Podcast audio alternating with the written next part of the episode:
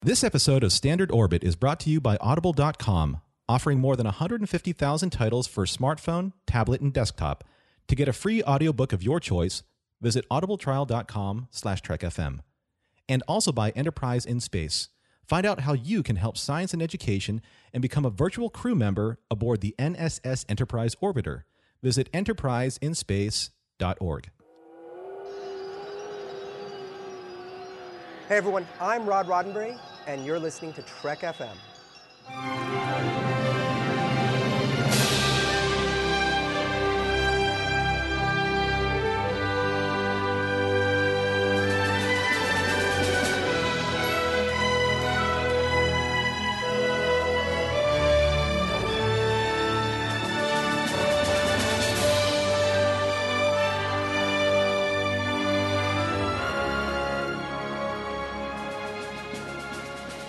Hello, Standard Orbit listeners. This is Norm, as Chief fondly calls me, the Commodore, and I just wanted to take this opportunity to actually get some of my thoughts down on Star Trek 2009 and Star Trek Into Darkness because I've been unable to actually participate in some of the later shows uh, that have just been published, and I hope that I can at least give my perspective on these two movies because for me personally as a Star Trek fan, I had a little bit of a rough start with 2009 and not so much into darkness, but 2009 was actually a very interesting journey for me. So, as the chief suggested while I was publishing Standard Orbit episode 133, he said, Why don't you take the opportunity to actually share with the listeners some of your thoughts? So, I guess this will be the Commodore's supplemental for all of you. And thanks for indulging me on this because there are a lot of emotions that I have wrapped up in 2009. Actually, one of those emotions to start off this was a little bit of shame. And I'll be completely honest with you. I was irrationally upset when I first saw the first trailer to Star Trek 09. And I do believe that was the trailer that had the the construction crew putting together some of the skeleton pieces of the new Enterprise, of the Kelvin era Enterprise. And I will adopt that phrase, Kelvin era, because that is now tip the uh, the canon phrase for the Abrams verse or the new Trek going forward. So when I saw that preview, literally the very first thought to my mind was, how dare you? How dare you do this? Who do you think you are, J.J. Abrams? Who do you think you are, Robert Orci and, and Kurtzman? I mean, even right now, thinking about it, it kind of returns me back to a point where, as a Star Trek fan, I really do feel a little bit of shame feeling like that because, as an original series fan, and all of you out there know how much I love the original series, I should be or should have been embracing infinite diversity and infinite combinations. I have preached that so many times on the Babel conference that applying that to myself, and at least in 2009, was a huge sticking point for me because the original series to me that is that is sacred ground for me. Kirk, Spock, McCoy, Uhura, Chekov, Scotty, Sulu, and the original NCC 1701. That is hallowed ground for me, as it is for many fans out there for Star Trek. So when I heard the rumors that a new Star Trek was going to be developed for the next movie, and then I saw that preview, I was like, well, why not continue with Deep Space Nine? It's the right time. Why not continue with Voyager? Because we saw Admiral Janeway in Nemesis in 2002, and we haven't had a motion picture since Nemesis. And then Enterprise ended in 2005. So literally, we did not have a motion picture for almost seven years and any Star Trek property on TV or film for the next four past Enterprise. So why not bring in one of those properties and continue the story from either Deep Space Nine or Voyager? It would be the perfect time for them. The development would be right, and the hunger for those audiences, the two biggest audiences, well, arguably the three biggest audiences of Star Trek in that in since the 1980s were Next Generation, a seven season series And subsequently, Deep Space Nine and Voyager, both also seven seasons. That's 21 years of Star Trek right there, literally, like consecutively and right on top of each other. So now, why not develop those? Why go all the way back to the original series and reinvent the franchise, not even necessarily reboot it? So I had to take a long time and and reconcile the fact that I can't do anything about it as a fan. I guess I could have joined the collective voices and petition against it, but that's not who I am as a fan. So I decided to play along as nicely as I could. But I wasn't out there going, "Yeah, you I'm really excited about 2009. Wow, what a really good idea to restart the original series." Because I didn't believe it. As a fan, I didn't believe it, and as a fan of the original series, I didn't want it. But I think it was the second or third trailer where it was the voiceover by Captain Christopher Pike that said, I dare you to do better to Chris Pine's Kirk. And then it was the motorcycle driving up to the Enterprise on the dry dock shipyards that that sold me. And I know there are a lot of issues with fans saying like, you know, why was the Enterprise developed there? Yada yada yada. That's not what I want to get into. What I want to get into was the spirit of promise that these trailers now have given me. This newness and a little bit of hope where I didn't have any before. Because I felt that now I'm starting to see a little bit more of the development of what's going on with this movie. Am I still on board with it? At the time, no. I can honestly say I wasn't. But I wasn't nearly as as furious, I think, as a fan as I was when I saw that first trailer. And by the time it actually rolled around, by the time my friend said, Norm, you're the biggest Star Trek fan that I know. And there, there were about 10 to 12 of us that wanted to go at the midnight show. They asked me if I wanted to go. I said, no, I don't want to go. And then one of my really good friends, Tim Bennett, he looked at me he goes, I can't believe you're saying this, Norm. I really can't believe you're saying this. We're all going, and we're not even Star Trek fans per se. You know, we, we like the movies and we like the TV shows, but you, you of all people, you should have been the one that was leading this party and, and getting us all together and psyching us up to go see this movie. There's Star Trek posters on your wall. You have Star Trek props and toys and costumes all over your your den in, in your in your captain's quarters, if you will and that actually really that struck a chord with me. And that's where i really felt really ashamed about about my attitude towards 2009 because in being a fan and i don't like using the term true fan i think that's too much of a of of a limiter on things in a in a positive and negative way. But being a fan of star trek to me is embracing all of the aspects of star trek if not in total, then at least once. Try it at least once. So I said, you know what? How bad could it be?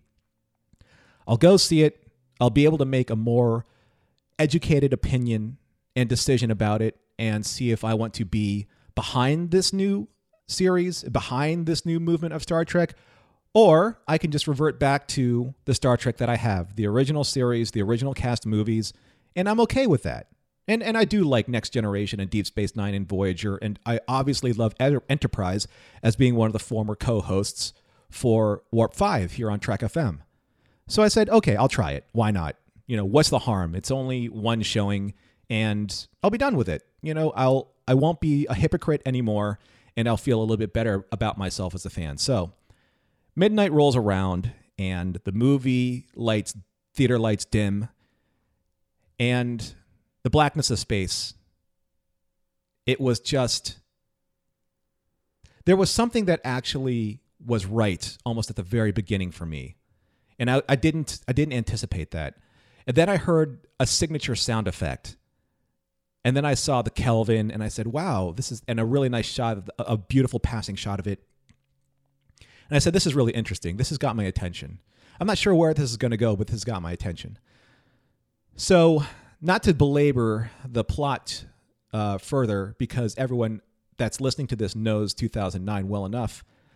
The opening establishing scene of the sacrifice of George Kirk, the birth of James T, how that origin story unfolded, the beauty of the filming, and the gorgeous score by Michael Giacchino.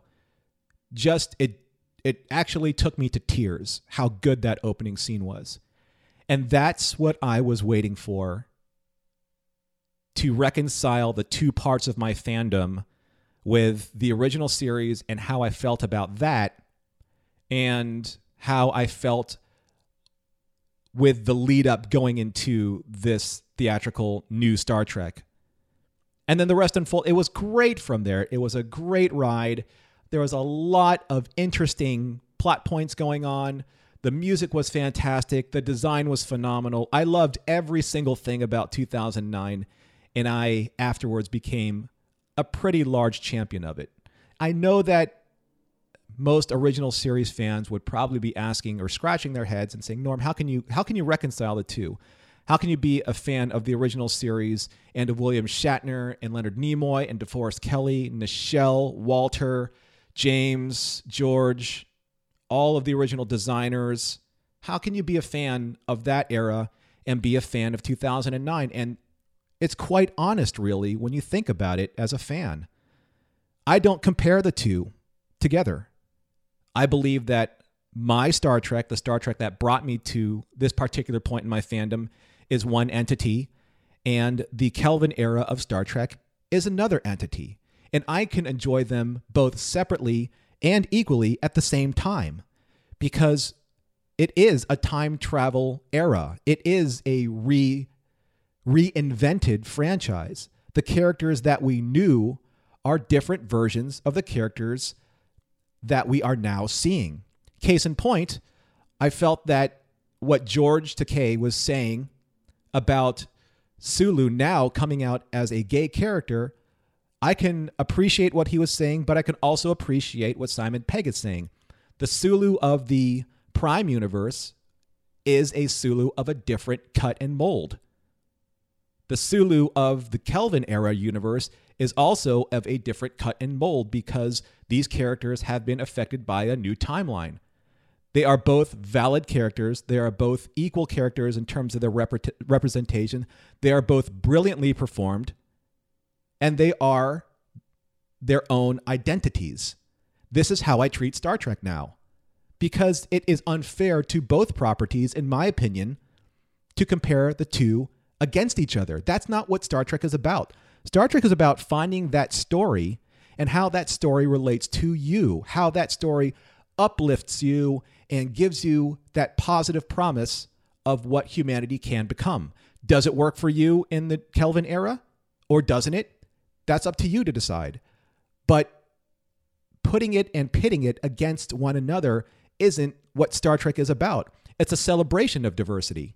It's not about what is better or what is worse. And that's that's where I really had to come to terms with my fandom. And I think that I have grown through that. And I think a lot of you have done so as well, because we are at different times in our fandom affected in a very emotional way. And for Star Trek 2009, it cut me very deeply to think that my Star Trek, the original series, was being supplanted by something completely new. And I was looking at that in the completely wrong way. I should have been looking at it at the beginning as something to be celebrated and not something to be separated. And I lost out as a fan on a lot of the momentum leading up for it. Now, I changed my philosophy completely when it came to Star Trek Into Darkness. Star Trek Into Darkness was a really interesting journey for me because I knew that we had the original cast members back. When I say original cast members, the, the cast members from 2009. But then we have this new, powerful, and very high profile actor in Benedict Cumberbatch coming to the scene. There were rumors of is it Khan? Is it not Khan? And I have said this on record many times on many different shows on Standard Orbit that Star Trek II The Wrath of Khan is, without a doubt, my favorite movie of all time. Of all time. Regardless of a Star Trek movie or not. I've loved that movie ever since 1982. It has made probably the strongest impression on me is how I look overall at my fandom and even some parts of my life because one of my all-time favorite quotes is the needs of the many outweigh the needs of the few or the one. And I have applied that many times to my own philosophy. So, taking a look at Into Darkness and the rumor of it possibly being Khan, played by Benedict Cumberbatch, I was all for it. I was 100% all for it. Because why not? Now, I know a lot of you out there are kind of trying to reconcile that with me. Like, how can you say that Star Trek II The Wrath of Khan is your favorite film of all time and accept that Into Darkness can be and deliver what it did in trying to assimilate Khan into this story? Why not? What's wrong with that? I find it absolutely incredibly challenging to try and accept something like that. And in the challenge comes a lot of growth and acceptance. Is it my Khan? No. Is it the Khan for a new audience? Absolutely. Is it a right or wrong? That debate that's that's a very debatable point. But what I do appreciate about what they did was that they are challenging the source material and trying to make something that is one recognizable to not just Star Trek fans but to a greater audience. And also trying to to change and evolve this new Kelvin timeline into something unique. Now, there are arguable points about Into Darkness regarding site to site transport, the way that technology works, the way that it has become more of an action adventure oriented story and a revenge story and a story that has really nothing to do with the ethics and the the growth and the internal struggle of humanity that usually Star Trek is all about. But if you take a look at Star Trek Into Darkness from 2009, it really is an interesting study of the human condition from a base level. That's what I liked about Star Trek Into Darkness. It wasn't the journey outward as so much to me, it was the journey inward. Humanity is supposed to have, have grown since, you know, since uh, the basically the, the, the eugenics wars, World War III, the birth of the Federation, the evolution of warp technology, everything that we saw in Enterprise and moving forward. The Federation is supposed to stand for something greater. But what I've always liked about these movies is that there is a greater sense of realism in terms of how humanity has evolved. I personally believe in my fandom that there are going to still be essences and echoes of humanity, today's humanity, in the future. I don't think that that we are going to be able uh, to erase a lot of that the DNA that makes us humans today in 150 to 200 years. I just don't think that all of humanity is going to evolve that way, especially since the eugenics wars and World War III and pocket wars in the midst of all of that happened so close to the birth of the Federation. It was the it was the growth of Starfleet and the collective pool of human evolution at that time making that decision that gave us the Federation or Starfleet in the first place. And it really wasn't that long ago. So I know that it's always been Star Trek's tenant to look forward and to develop us as a species for a greater part of our evolution. But what Star Trek Into Darkness showed us that there still are parts of us that still need to find that, to grow with that, and to evolve with that, because it is purely a vengeance movie, a revenge movie. It was Kirk and his vengeance against Khan. It was literally the the opposite of the wrath of Khan. Because Khan himself wasn't seeking vengeance per se as a villain. Kirk was trying to exact revenge on what happened during the attack on all of the Federation and the destruction of Federation headquarters. To me, he basically was challenging the Star Trek mantra at every single step of that movie to the point where even Scotty himself was like, we're, we're supposed to be explorers. We're not supposed to be military. You know, what are these photon torpedoes, these advanced technology photon torpedoes doing being loaded onto my ship? To the point where Kirk's like, you're dismissed. Kirk became so irrational with his hatred that he wasn't following the, the tenets of Starfleet. And as an audience, we were kind of taken aback, like, what is this? How can this be? I agree. We all agree with Scotty. It's like we are supposed to be explorers. Let's get back to exploring space. And I think throughout the course of that movie, to the very end, we understand that yes, we have lost our way. Even in Kirk's final words, we have to return to what the tenets of Starfleet are all about to explore and to boldly go and to embrace the fact that we're not supposed to be mired in this type of mentality, in the violence, in the vengeance, and in in collapsing inwardly as opposed to exploring outwardly. And I think that in understanding that, that that's what made Into Darkness more successful to me than than I think than more most people like in the audience, especially those that saw it as being quote unquote a blatant ripoff of Star Trek II The Wrath of Khan. There are points that are obviously arguable that were lifted from Khan and reversed. Obviously, the scene where Kirk and Spock were separated uh, in the warp drive chamber, that was echoes of what happened in The Wrath of Khan. And yes, I can I can see where people were upset with that. They have every right to be. That's your interpretation of what happened, and that's how this movie affected you. But for me, I saw that as a bold, endearing choice to re engage an audience that has known Star Trek for so long to the point where I'm not even sure if, if it resonates with them in the way that it should resonate with them. And what I mean by that is we've seen and have grown so accustomed to what Star Trek is that we aren't comfortable anymore in challenging ourselves in what Star Trek could be. And I think that this movie really just pinned that down for me and said, you know what? This isn't the Star Trek that you know, but this is the Star Trek that new audiences shall come to know and understand. And in these two movies, in the Kelvin era universe that have been produced by J.J. Abrams and his team, I have met so many new fans, either at conventions or through the Babel conference or on Trek FM or on Facebook, that truly enjoy what these movies stand for and love the shot in the arm, if you will, that Star Trek has been given for a modern audience. As a, as a fandom, we love protecting what came before. That's our comfort zone, our security blanket, the way that we can come to terms with our daily lives. We can depend on our fandom.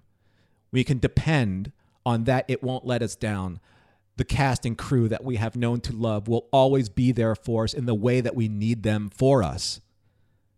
But when you challenge that and and try to improve on it, or at least try to offer something new to the fandom, it is absolutely 100% uncomfortable for the fans that came before. We see that in many of the forums, and we have felt that in the division, the division between a certain sect of fans and another sect of fans. So much so that his it has probably caused the biggest rift in fandom that I have ever seen. And it not, I'm not sure if that's going to heal over time or get worse over time. That's not for me to say. But as a fan of Star Trek, I challenge you as a fan to at least try and keep your mind open as these new movies unfold and embrace the fact that at least there is something new, there is something fresh, there is something that is challenging your fandom, and there is something that may inspire you to actually enjoy what you're watching. Now, we have covered, or I have covered, my feelings on 2009 and Into Darkness. And just to touch on Beyond for a moment, the first trailer of Beyond, the quote unquote Beastie Boys sabotage music trailer, I know that probably caused one of the greatest controversies in our modern Trek fandom that I have seen in a long time, probably even more so than Into Darkness, because everyone that I have seen on social media, I'll loosely say everyone, not everyone, but a majority of the fans that I have seen on social media, when they responded to that video or that trailer, it was overwhelmingly negative. And I could not disagree with that sentiment more because it's not about the music, in my opinion, that the fans were really anchoring their distaste for. I think it was just that whatever we saw in that first trailer did not assuage the fears of what fans still couldn't reconcile in Star Trek 09 and Star Trek Into Darkness. It was not close enough to closing the gap between what fans wanted the original series to be in this third movie. So much so that they actually had they, what I mean by they is, or who I mean by they, Simon Pegg, Justin Lin, had to go on a social media campaign to explain away how that trailer was made, why that trailer showed what it did. Now, go all the way back to 2009, Sabotage, the Beastie Boys. That was there. That was there when young James T. Kirk was taking his uncle's car on a joyride. It's not that it wasn't there at all. It's just that we still, as fans, have not reconciled the fact that this is now the modern original series universe. Prime universe notwithstanding. So, again, the trailer did not do and succeed where it really needed to, and that is to bring back and recapture the imagination of the fans that still have not come on board with this new Kelvin era. For me, however, though, I was 100% on board with it because I knew that a trailer is a trailer is a trailer. The reason why I bring this up is because now this takes me back all the way to the pre 2009 version of my fandom where I did not give that trailer a chance. I did not care for it at all. And it almost ended my fandom as Star Trek, as a Star Trek fan, as I knew it. Because infinite diversity and infinite combinations does not mean that you just that you pick and choose whether or not the fandom works for you or whether or not it's working against you. You don't have to accept it all with an open mind and open heart. I mean, blindly, in a sense. No one's asking us as fans to do that. No one's asking us as fans to welcome everything with open arms and open minds. But as Star Trek fans, we are expected, if we are following the tenets of Star Trek, to at least give it a chance, to at least understand the direction and the vision of where our stories are being taken. If it still doesn't resonate with you, that's fine. But at least be open minded enough to give it a chance and to see if there is even a spark of interest, a spark of inspiration that allows you as a fan to be encouraged by where Star Trek can go. Because in my opinion, with all of the with all of the setbacks that have happened throughout the course of 2016 to Star Trek and with the the unbelievably tragic and senseless death of Anton Yelchin a month before the premiere. We as Star Trek fans owe it to the fandom to carry on a message of hope and positivity for our franchise. Even if you're not a fan of the original series, being able to promote Star Trek only gives us greater opportunities to get more Star Trek in the media, on screen, especially now as we head towards TV again in 2017. Do you realize that from 2005 to 2017, Star Trek has not been on the air at all. So, except for syndication, but that's not new Star Trek, or on Netflix or on your streaming, but that's not new Star Trek. I'm talking about new, brand new, week in, week out Star Trek. So, as I wrap up this segment of the Commodore's supplemental episode, and, and I thank Ken and Zach and Jeff for doing an excellent job on both shows, on both standard orbit 133 and 134 as we as we move closer to beyond i want to challenge all of you out there with one simple request. Be a fan again. Be a fan. And really embrace it again. In your social media, in your circles of friends. I'm not saying that you're not a fan. I'm saying be that fan again. And I quote, uh, I air quote fan, be that fan that your circle of friends draws inspiration from. As my circle of friends back in 2009 reminded me that I was the reason why most of them were Star Trek fans to begin with. Be that fan again. Anchor the fandom in your life and move forward in a positive way. That's what Star Trek is about. At least it is for me. So, as I wrap this up, I just want to say thank you for giving me the opportunity to speak to you all again. I know that some of the topics that I have brought up in this short little 30 or so minute supplementary, uh, these ideas will challenge you.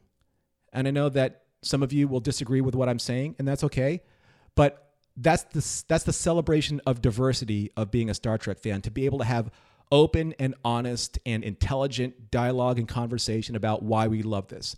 I love Star Trek. I always have. I always will in varying degrees, in varying forms, in varying intensities, but it is the backbone of my fandom and or one of the three pillars of my fandom as as a geek, as a nerd, as however you want to label it. This is what brought me to the table, to the dance. This is what brought me to the party. And I will continue to bring that enthusiasm as long as as long as I believe that Star Trek resonates with me. And I hope that is for a very long time. So thank you everyone for listening to me uh, ramble on about my passion for Star Trek. And I am really looking forward to meeting a great deal of you at Star Trek Las Vegas. And I hope that you have a fantastic time and throw these fun parties and get togethers right before you go see Star Trek Beyond. And please be active on the Babel conference with all of your enthusiasm and love for the movie.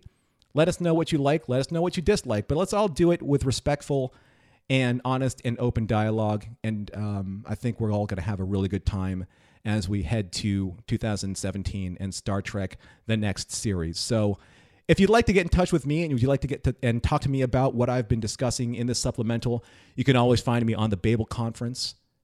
I post there pretty regularly, as many of you know. You can also find me on Facebook. That's Norman Lao on Facebook. You can also find me on Twitter at Starfighter1701. Thank you all, and live long and prosper.